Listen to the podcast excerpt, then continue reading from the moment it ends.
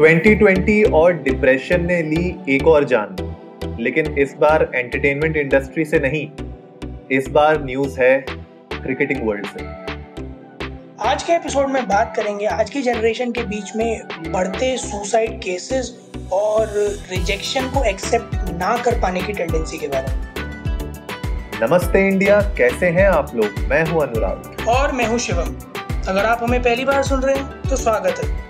इस शो पर हम बात करते हैं हर उस खबर की जो इम्पैक्ट करती है आपकी और हमारी लाइफ तो सब्सक्राइब का बटन दबाना ना भूलें और जुड़े रहे हमारे साथ हर रात साढ़े दस बजे नमस्ते इंडिया में। तो गाइज़ आज की जो न्यूज़ आती है, वो आती है क्रिकेटिंग वर्ल्ड से। Twenty seven year old Ranji player Karan Tiwari उन्होंने सुसाइड कर लिया अपने बॉम्बे में, अपने अपार्टमेंट में। मलाड ईस्ट में रहते थे वो फ्लैट में। और बारह अगस्त को दो दिन पहले उनने सुसाइड किया शाम को। तो इसके ऊपर आज हम लोग बात करने वाले हैं। शिवम यार बातें आ रही हैं निकल के जो हमने न्यूज़ आर्टिकल्स पढ़े और न्यूज़ में देखा कि डिप्रेशन का शिकार हो रखे थे बिलो एवरेज परफॉर्मेंस चल रही थी उनकी कुछ टाइम से। तो उसके चलते ये कदम उनने उठाया है। आ, क्या है आपका मानना इसके बारे में? यार अनुराग ये अपने आप में ना बहुत जो है सोचने वाली बात है कि मतलब जैसा मैंने आर्टिकल में पढ़ा कि उनको उम्मीद थी इस बार कि वो आईपीएल सिलेक्शंस में सिलेक्ट होंगे बट नहीं हुए।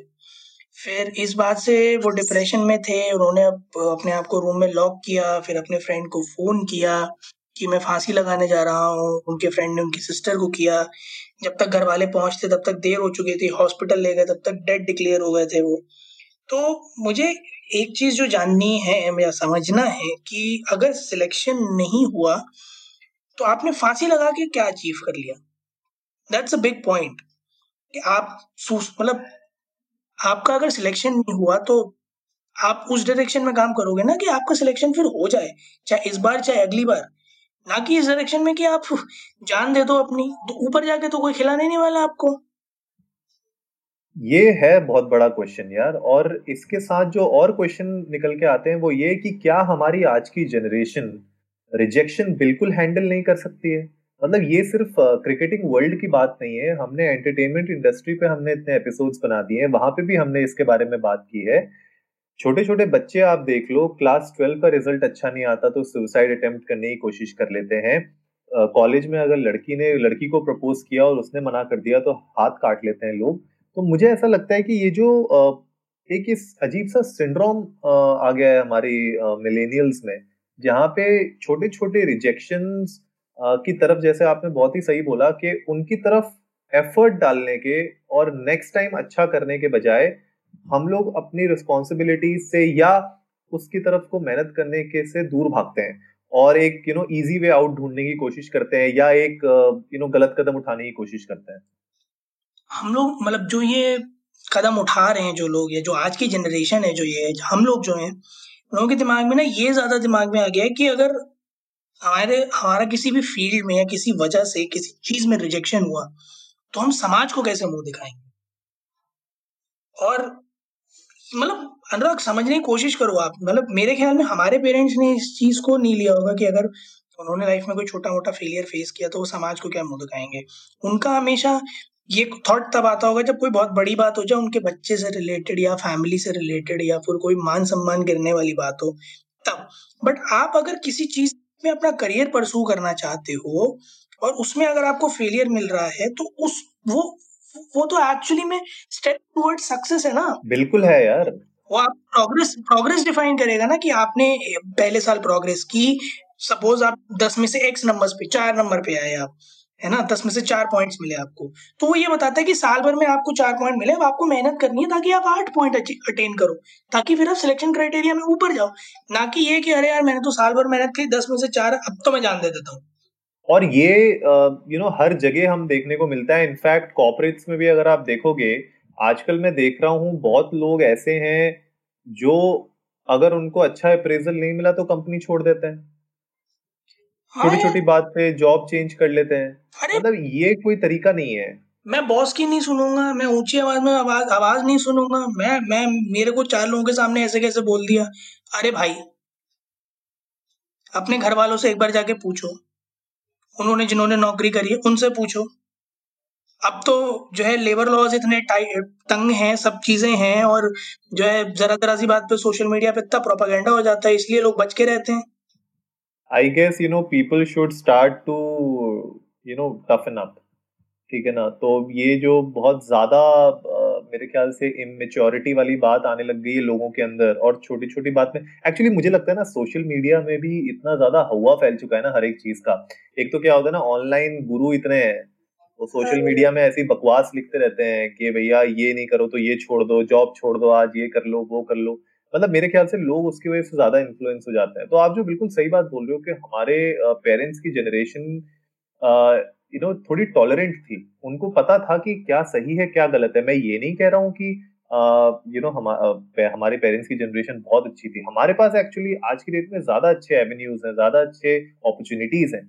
लेकिन मुझे लगता है कि हम लोग कभी कभी अपने ईगो के चक्कर में या गलत एडवाइस के चक्कर में और ये जो यू नो इनसेंसिटिविटी है चीज़ों को लेके मुझे लगता है उसकी वजह से हम लोग ज़्यादा गड्ढे में जा रहे हैं। यार, ये टेंडरनेस प्रिवेल हो गई है एक तरह से। मुझे तो ऐसा लगता है कि आप अपने आप को खुद में इतना वीक मानते हो कि आप कुछ कर ही नहीं सकते एंड एवरीथिंग लाइक दैट मतलब आपको, मुझे लगता है कि आपको अपने पेरेंट्स से ना, अगर आप ऐसा कुछ फेस कर रहे हो तो you should open up to your parents and tell them in not parents someone close to yourself क्योंकि डिप्रेशन तभी आता है जब अपनी परेशानी आप अपने दिमाग में लेकर अपने आप को ना खत्म करने की कोशिश करते हो। खत्म इन द सेंस कि आपको ये लगता है कि अगर आप किसी से कहोगे तो आप कमज़ोर लगोगे। एक्चुअली में ऐसा नहीं है। अगर आप किसी से कहोगे तो शायद आप सोल्यूशन की तरफ़ बढ़ोगे। बिल्कुल सही। आपको शायद कोई एक बेहतर एडवाइस दे सके आपको कुछ ऐसा बता सके जो आपको उस मोमेंट से बाहर लेके आए और आप एक्चुअली में वापस अपने पैरों पे खड़े हो पाओ, एक नया फ्रेश स्टार्ट ले पाओ और दोबारा से एक कोशिश कर पाओ और शायद सक्सेसफुल भी हो पाओ। गारंटी नहीं है बट गारंटी तो दुनिया में किसी चीज़ की नहीं है ना। गारंटी तो इस बात की भी नहीं है कि आप सुसाइड कर लोगे तो फिर आप कुछ बन जाओगे। वो तो नील बटा सन्नाटा चांस है ना। I don't know why people attempt suicide suicide is not an option लोग कहते हैं suicide is the last option for me suicide is not an option और अगर मैं बात करूँ यार करण तिवारी की तो अगर आपका यू you नो know, मैं ये मान के चलता हूँ कि अगर आपका आईपीएल के लिस्ट में नाम भी है ना अगर आपको अगर कंसिडर भी किया जा रहा है कि हाँ चलो ठीक है ये रोस्टर है उस रोस्टर के अंदर अगर आपका नाम भी है तो मेरे ख्याल से आप 99 परसेंटाइल के तो ऊपर ही हो। जितने भी क्रिकेट वर्ल्ड में जितने लोग खेल रहे हैं आज के इतने ठीक है ना? यार मेरे ख्याल से पाँच दस लाख लोग तो खेलते होंगे क्रिकेट इंडिया में। ज़्यादा ही खेलते होंगे। यार गली तो में क्रिकेटर मिलेंगे हर को बच्चा खुद को विराट कोहली सचिन तेंदुलकर समझता है। बिल्कुल। अब मैं मान के चलूँ कि प्रोफेशनल लेवल पे जो भी क्रिकेट खेल रहा है, रणजी से लेके स्टेट लेवल टीम्स में, हर जगह की अगर मैं बात करूँ तो अगर आपका नाम इस रोस्टर के अंदर आ रहा है तो वैसे ही आप ये मान के चलो कि यू आर प्रिविलेज आप ऑलरेडी लोगों की नज़र में हो, आप सेलेक्टर्स की नज़र में हो, आप बीसीसीआई की नज़र में हो, तभी आपका नाम वहाँ पे है। वरना आपका नाम नहीं हो तो तुम्हें क्या लगता है कि वहाँ पे जो लाखों लोगों का नाम लगा हुआ है रोस्टर में? नहीं। हैंड पिक्ड लोगों का नाम है। तो अगर आपका उस लिस्ट में नाम था तो मेरे हिसाब से यार वो अपने आप में एक अच्छा रिकग्निशन है। और सबको तो चांस नहीं मिल सकता ना भाई, सीधी सी बात है। ठीक है? तो 16 लोगों की टीम बैठानी है, ठीक है? तो 16 लोगों की टीम में आपका नाम नहीं भी आ सकता है। लेकिन इसका मतलब ये तो नहीं है कि अगले साल भी नहीं आएगा, उसके अगले साल भी नहीं आएगा। तो जो आपने बात कही ना, वो बहुत ही सही है कि अगर हम लोग कोई भी अपनी वॉक ऑफ़ लाइफ में, अपनी वॉक ऑफ़ लाइफ में कहीं भी हम ऐसे मोड में आते हैं जहाँ पे हमें लगता है कि things are not going our way और हम लोग जो भी करने की कोशिश करते हैं वो खराब हो जाता है। लेकिन हमेशा याद रखो भी रास्ता खत्म नहीं हुआ है। रास्ता अभी भी आगे चल रहा है थोड़ी दिक्कतें आएँगी लेकिन कहीं ना कहीं तुम्हें हाईवे भी मिलेगा। तो कच्चे रास्ते से निकलना पड़ता है कभी कभी तो ये एक मेरे ख्याल से आ, मतलब मुझे समझ में नहीं आ रहा। अब हमारे पास एक्चुअली में अगर मैं बात करूँ तो हमारे पास पुरानी हिस्ट्री नहीं है करण तिवारी की कि इससे पहले उनका रिकॉर्ड कैसा रहा? कुछ, शिवम, आपके पास कुछ नंबर्स हैं इसके रिगार्डिंग कि करण का कैसा करियर था?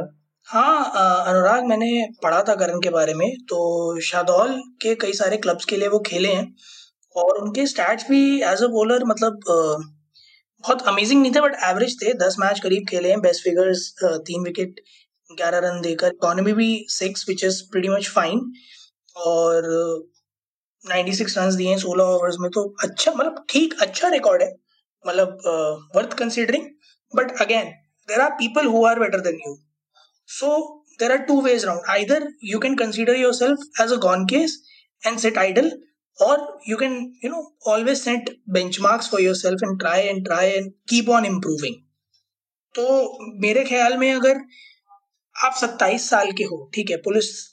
जैसा मैंने पढ़ा आर्टिकल में पुलिस रिकॉर्ड में भी लोगों ने ये कहा कि एवरेज करियर की वजह से डिप्रेशन में थे जॉब नहीं थी इस वजह से डिप्रेशन में थे। एंड आई कम्प्लीटली अंडरस्टैंड कि सत्ताईस साल का एक लड़का, जो उनकी पोजीशन में अगर मैं भी होता तो मेरे दिमाग में भी चल रहा होता कि साला ना पैसा है, ना नौकरी है करियर भी एवरेज चल रहा है, बहुत सारे टेंशन है, बहुत सारे डिप्रेशन है। But again there are two ways round मैंने लोगों को देखा जिनकी चालीस साल की उम्र में किस्मत खुल गई है, उनकी मेहनत से। And they have done wonders age is just a number पहला। दूसरा, अगर ऐसा कुछ था you should have talked to your peers उनसे आप कहते कि आपको फाइनेंशियली वीकनेस लग रही है, या आप उनसे थोड़ा टाइम मांगते, या फिर आपको जो लोग, जो आप पे डिपेंडेंट थे, आप उनसे बात करते। ऐसे बॉलिंग फिगर्स थे, जिनको एक साल में इंप्रूव किया जा सकता था अनुराग और ड्रास्टिकली किया जा सकता था। We have seen people doing come in cricket and great come मतलब जिनका एक टाइम पे ये लग रहा था कि करियर खत्म था। उन लोगों ने क्या फाड़ परफॉर्मेंसेस दिए हैं? सो so, ऐसा कुछ नहीं था जो नेक्स्ट टू इम्पॉसिबल था कि इनसे होता नहीं। He seems like a you know he seems like a rising star और शायद एक दिन हम इन्हें खेलता देखते भी आईपीएल अगर थोड़ी से गट्स इन्होंने दिखाए होते तो। यार अगर मैं एग्ज़ाम्पल दूँ मतलब अमिताभ बच्चन अपने टाइम में एक सुपरस्टार थे और बीच में उनने अपना डाउनफॉल भी देखा है। बैंक की हालत में भी वो आए हुए हैं। राइट तो उनके पास भी एक चांस हो सकता था कि भाई बैंक में आ गए हैं वो बुरा हाल हो चुका है खाने पीने के वादे पड़ने वाले हैं तो वो भी सुसाइड का रास्ता आराम से उठा सकते थे। यार मेरे को अभी शेयर मार्केट में दो हज़ार रुपए का नुकसान हो जाए मैं भी कूद जाऊँ नहीं सर तो ये आंसर नहीं है। तो जब अमिताभ बच्चन वापस आ सकते हैं राइज कर सकते हैं वापस राइट और वो तो यार आप उनके बारे आप मतलब मैं एग्जांपल इसलिए दे रहा हूँ अमिताभ बच्चन का यहाँ पे क्योंकि वो एक ऐसे इंसान थे जिन्होंने यू नो रिचेस देखी है हमेशा। वो राइजिंग स्टार नहीं थे, वो ऑलरेडी सुपरस्टार थे। और जब सुपरस्टार बनने के बाद आप सालों साल राज करने के बाद अचानक से गिरते हो नीचे और इतना गिरते हो कि आप मतलब बैंक की हालत में आ जाते हो, वहाँ वो जो सिचुएशन है ना, मेरे ख्याल that is far worse than just a small rejection तो जब उस लेवल पे आने के बाद भी उस बंदे ने हार नहीं मानी और वापस अपना करियर ठीक किया केबीसी से उनने रिटर्न किया और केबीसी से आज आप देखो मतलब अमिताभ बच्चन वापस अपने you know he is in the glory days तो ग्लोरी डेज़ में वो बंदा वापस आ गया है। तो ऐसा नहीं है। तो मेरे ख्याल से यार ये जो गिरना, उतरना, चढ़ना, ये सब वॉक ऑफ़ लाइफ है। इसको, ये हमारे एपिसोड का आज मीनिंग यही है। भाई हम तो यू नो उनकी आत्मा को शांति दे भगवान। हमारा मेन जो रीजन इस एपिसोड का बनाने का ये है कि हमारी जो जनरेशन है आज की, वो थोड़ी सी ज़्यादा सेंसिटिव हो चुकी है चीज़ों को लेके और छोटी छोटी प्रॉब्लम से निकलने के रास्ते ढूंढती है वो इंस्टेड ऑफ़ उन रीजन और उन प्रॉब्लम्स को फाइट करने के। तो आई होप यू नो ये थोड़ा सा प्रॉब्लम्स चेंज हो और लोगों की मेंटालिटी थोड़ी चेंज हो। Anurag I also like to urge जितने भी हमारे लिसनर्स हैं जो जो पेरेंट्स हैं एक्चुअली उनमें से, मैं उन लोगों से भी अर्ज़ करूँगा कि अगर आपको कहीं से भी छोटे मोटे भी सिम्टम्स लगते हैं या भनक लगती है कि आपका बच्चा इस तरह की किसी मेंटल यू नो डिलेमा से गुजर रहा है तो प्लीज़ उसे बैठ के उससे बात कीजिए, उसकी प्रॉब्लम सॉल्व करने की कोशिश कीजिए try to get out what is inside is or her mind and make the kid comfortable क्योंकि आपकी भी बहुत ज़्यादा रिस्पॉन्सिबिलिटी है ऐसे में उसे काम डाउन करने की।